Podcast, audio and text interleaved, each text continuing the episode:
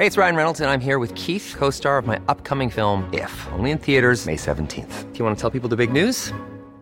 All right, I'll do. Sign up now and you'll get unlimited for $15 a month in six months of Paramount Plus Essential Plan on us. Mintmobile.com slash switch.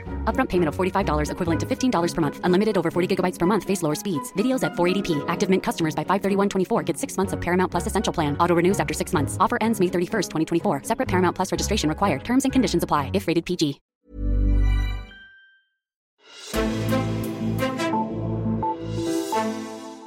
Det er nu et år siden Folketingsvalget i 2019. Siden da har Socialdemokratiet trukket overskrifter ved at fastholde og udbygge sin opbakning i befolkningen.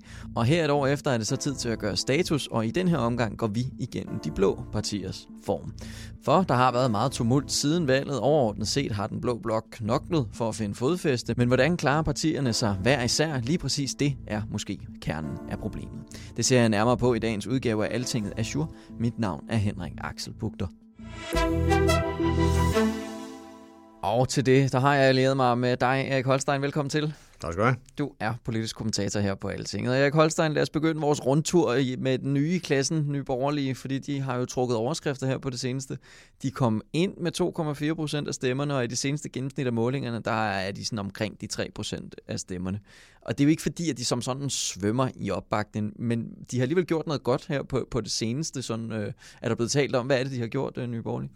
Ja, faktisk kan man lige sige, at for at være helt aktuelt, så øh, kommer der altså en, en øh, måling her, øh, der har en nye borgerlige på, på 5,8. 5,8? Ja, så de begynder altså at, at krybe meget, meget kraftigt deroppe af efterhånden. Næsten lige så store som Dansk Folkeparti. Og jeg synes, det Værmund har formået at gøre, det er, at hun har konstant skabt opmærksomhed øh, om sig selv og sit parti. Øh, det mest øh, i øjnefaldende her i løbet af den sidste uges tid, øh, det har jo været den kampagne, hun har sat i gang øh, til støtte for Støjberg i den der barnebrudssag, eller instrukskommissionssag, om man vælger at kalde det. Mm. Men hun har også gjort andre ting, øh, den kære Værmund der. Hun har øh, for eksempel også langet hårdt ud efter Jakob Ellemann i den sige i Berlingske. I det hele taget har hun gjort alt, hvad hun kunne for, at nye borgerlige ikke skulle blive glemt. Og det var ellers den helt store fare her i den her valgperiode, fordi mm. deres mandat er jo dybest set overflødig. Mm-hmm. Øh, partiets økonomiske politik, det er jo den, der ligger sådan meget tæt op af Liberal Alliance og udlændingepolitikken, og så meget tæt op af Dansk Folkeparti. Ja.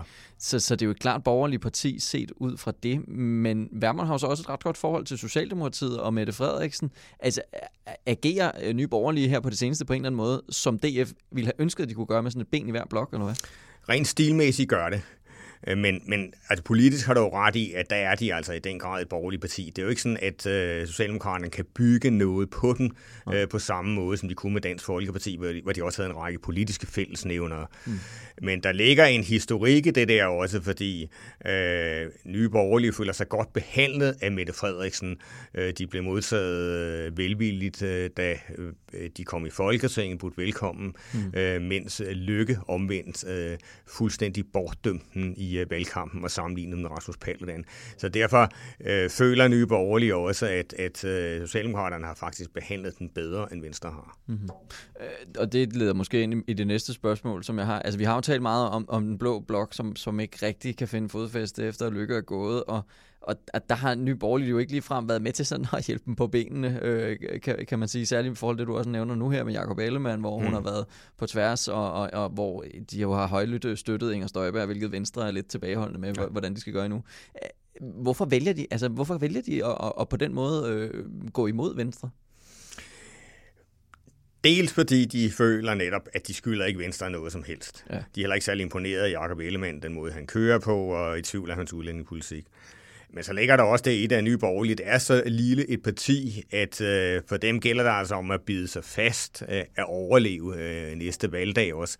Så de kæmper for sig selv i langt højere grad, end de kæmper for blokken. Mm-hmm, okay. Lad os gå videre i øh, den her rundtur og gå forbi Liberal Alliance, som ved valget jo fik 2,3 procent af stemmerne, og i det seneste, ja, godt stykke tid har ligget under spærregrænsen på de 2 procent i, i forskellige meningsmålinger. Der var, der var stor krise efter valget, hvor Alex Vanopslagh kan med at blive ny for formand, og Simon Emil, han gik fra partiet, så nu er der kun tre mandater i, i Liberal Alliance, men så har der været lidt ro på mm. siden da. Hvordan forsøger man så at genrejse Liberal Alliance nu? Det synes jeg egentlig, at Vanderflap gør meget godt. Altså, han er meget øh, skarp i de debatter, der er for eksempel i statsministerens øh, spørgetime. Ja.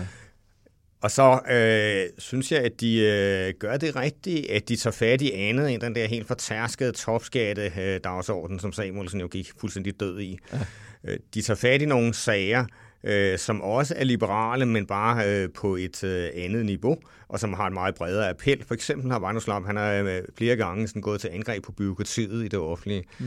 Øh, og det er der jo altså ret mange, der, der synes, at det er en fornuftig dagsorden. Mette Frederiksen har selv budt ind på den øh, også, og, og jeg kan garantere for, at der er rigtig mange offentlige ansatte, der deler det, øh, selvom de måske ikke lige står til at stemme Liberal Alliance.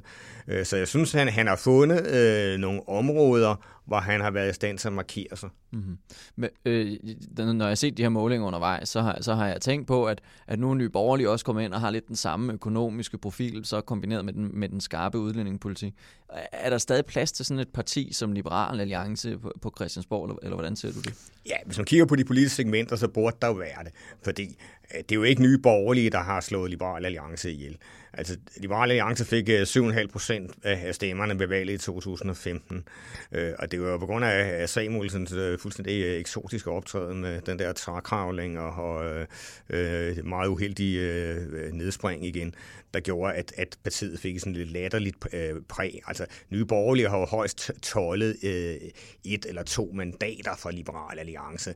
Så dybest set burde der være plads til, til begge partier. Det, det gælder om for Liberal Alliance, det er at, at genvinde noget af den troværdighed, man sat totalt over styr. Mm. Er, er det i højere grad måske sådan, er, er der nogle andre i blokken, som er større konkurrenter for Liberal Alliance, eller hvad? de har jo altså altid været i, i, øh, i dyb konkurrence med Venstre, og der er jo ingen tvivl om, at, at øh, Venstre tog en, en pæn del af Liberal Alliance stemmer. Konservative har også taget en pæn del af deres stemmer. Øh, den konservative fremgang øh, ved valget øh, har jo også blandt andet bygget på, at man har været stand til at vinde nogle af de stemmer tilbage, man tidligere har tabt til Liberal Alliance. Så der er også nogle sådan klassiske, sådan højreorienterede borgerlige vælgere, sådan meget hardcore på det økonomiske område, der er gået tilbage til deres gamle partier, fordi de synes, at Liberal Alliance går en for ynkelig figur. Mm-hmm. Og så kan vi jo lige så fint hoppe videre til konservative, som jo ikke har sådan en voldsomt udfarende strategi. Øh, det, det, det var egentlig også det, de meget kørte med under valget, hvor de, ikke, de sagde ikke alt for meget. Og, og det virker som om, det gik fint, fordi de gik frem med valget og, og fik 6,8 procent af stemmerne. Og det sidste, jeg så, var, at de stadig lå nogenlunde der. Øh, vi har ofte haft sådan et tæt parløb mellem Venstre og Konservativ. Er det stadig det, der er tilgangen fra, fra konservativ side? Nej, det er det faktisk ikke. Altså, de, de konservative, de kører også selv. Altså, det gør alle i den blok jo næsten efterhånden. Øh, men øh, de konservative, øh, øh de har jo været i den grad underdog i, øh, i, altså i årtier efterhånden over for Venstre, og det, det passer den jo øh, rigtig dårligt. Ja. Øh, men jeg er da sikker på, at der er nogle øh, konservative strateger, der sidder og tænker, hmm, hvordan kommer det til at gå Jacob Ellemann? Jamen altså, okay, han taber næste valg, og hvad så ved det næste valg igen? Kunne man forestille sig, at, at uh, Søren Pape så laver en anden slutter, at, at det lige pludselig er ham, der bliver øh, borgerlig statsministerkandidat? Så de bygger øh, ganske stille og roligt øh, deres eget parti op. Hmm, hvordan ser man sådan på, på Ellemann øh, fra konservativ side?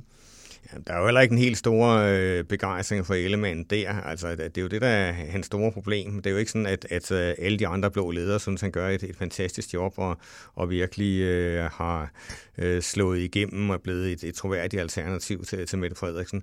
Øh, og, når, og når det er sådan en situation, hvor han sådan famler lidt, jamen så øh, appellerer det jo til en række af de andre partiledere, om så kan de lige så godt køre selv, så kan de prøve at nappe nogle af Venstres vælgere, de kan prøve at stemme maksimere. Og det er jo det billede, man så udpræget ser i øjeblikket. Mm-hmm. Og så bringer det også fint hen til, til blokkens største parti, Venstre. Altså det lyder ikke umiddelbart som om Blå Blok med Venstre i front er på vej til at genrejse øh, sig selv. Altså hvad, hvad tænker du om, om det? Jamen det kan jeg heller ikke se. Altså jeg kan ikke se, at, at de har et, et fælles øh, politisk projekt. Øh, og, og frem for alt har de jo ikke en, en klar leder. Altså selvfølgelig vil, vil Ellemann jo være statsministerkandidat, fordi han repræsenterer det langt største parti. Øh, men det er jo ikke sådan, at de andre partiledere øh, står og, og klapper ham ind på banen. Og jeg vil sige, jeg er selv lidt overrasket over, at det ikke går bedre for Jakob Ellemann, fordi han var en fremragende politisk ordfører. Øh, men øh, altså, han blev så kastet ind som formand altså, øh, et, et par år før øh, det var planlagt, hvis man skal tro lykke i hvert fald. Ja. Øh, og han var jo tydeligt ikke rigtig øh, parat til opgaven. Altså, han var sådan blevet lidt bange for sin egen skygge. Noget af det, jeg selv synes har været lidt underligt at se, det er, at han ikke har været bedre i de direkte dueller med Mette Frederiksen, fordi det kunne han jo tidligere, da han var politisk ordfører. Øh, men øh, nu skal han så sådan ligesom balancere rollen, hvor han også skal være sådan en introværdig statsministerkandidat, der ikke kan gå for langt, og så stikker han sådan sin egen øh, flabede humor, som han brugte tidligere. Sådan, så, så han har ikke fundet sin øh, rolle endnu. Mm. Øh, det, og altså, des længere tid der går, des mere øh, spiller de andre jo øh, med musklerne, og øh, desværre bliver det for, for ham at få dem til at rette ind øh, inden valget. Mm. Så, så altså, er, det, er, er der sådan antydninger af, at man er på vej til at, at, at prøve at udarbejde et eller andet fælles koncept for Blå Blok, eller er det her mere sådan mellemår, hvor alle bare sådan kører sig selv?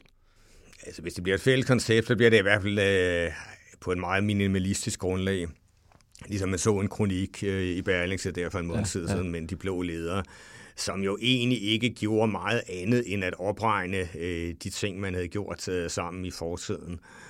Øh, der er meget store politiske modsætninger inden for Blå Blok, og, og så længe der ikke er større udsigt til, at man har en chance for at øh, vippe Mette Frederiksen af pinden, øh, så vil det være øh, meget lidt tillokkende for øh, de fleste andre blå ledere bare at gå med i et fælles projekt. Altså, fordi, hvorfor skulle man det? Hvorfor skulle man så ikke bare stemme maksimere i stedet for, hvis man ikke har chance for at vinde? Mm-hmm. Erik Holstein, Altingets politiske, politiske kommentator. Mange tak for den rundtur i Blå Blok. Selv tak. Og tak til dig, der lyttede med til dagens udsendelse. Husk på, at du kan finde flere Altinget podcasts, hvis du søger på Altinget i din podcast-app, og du kan få flere nyheder og mere baggrund inde på altinget.dk. Mit navn er Henrik Axel Bugter, og vi lyttes ved. thank you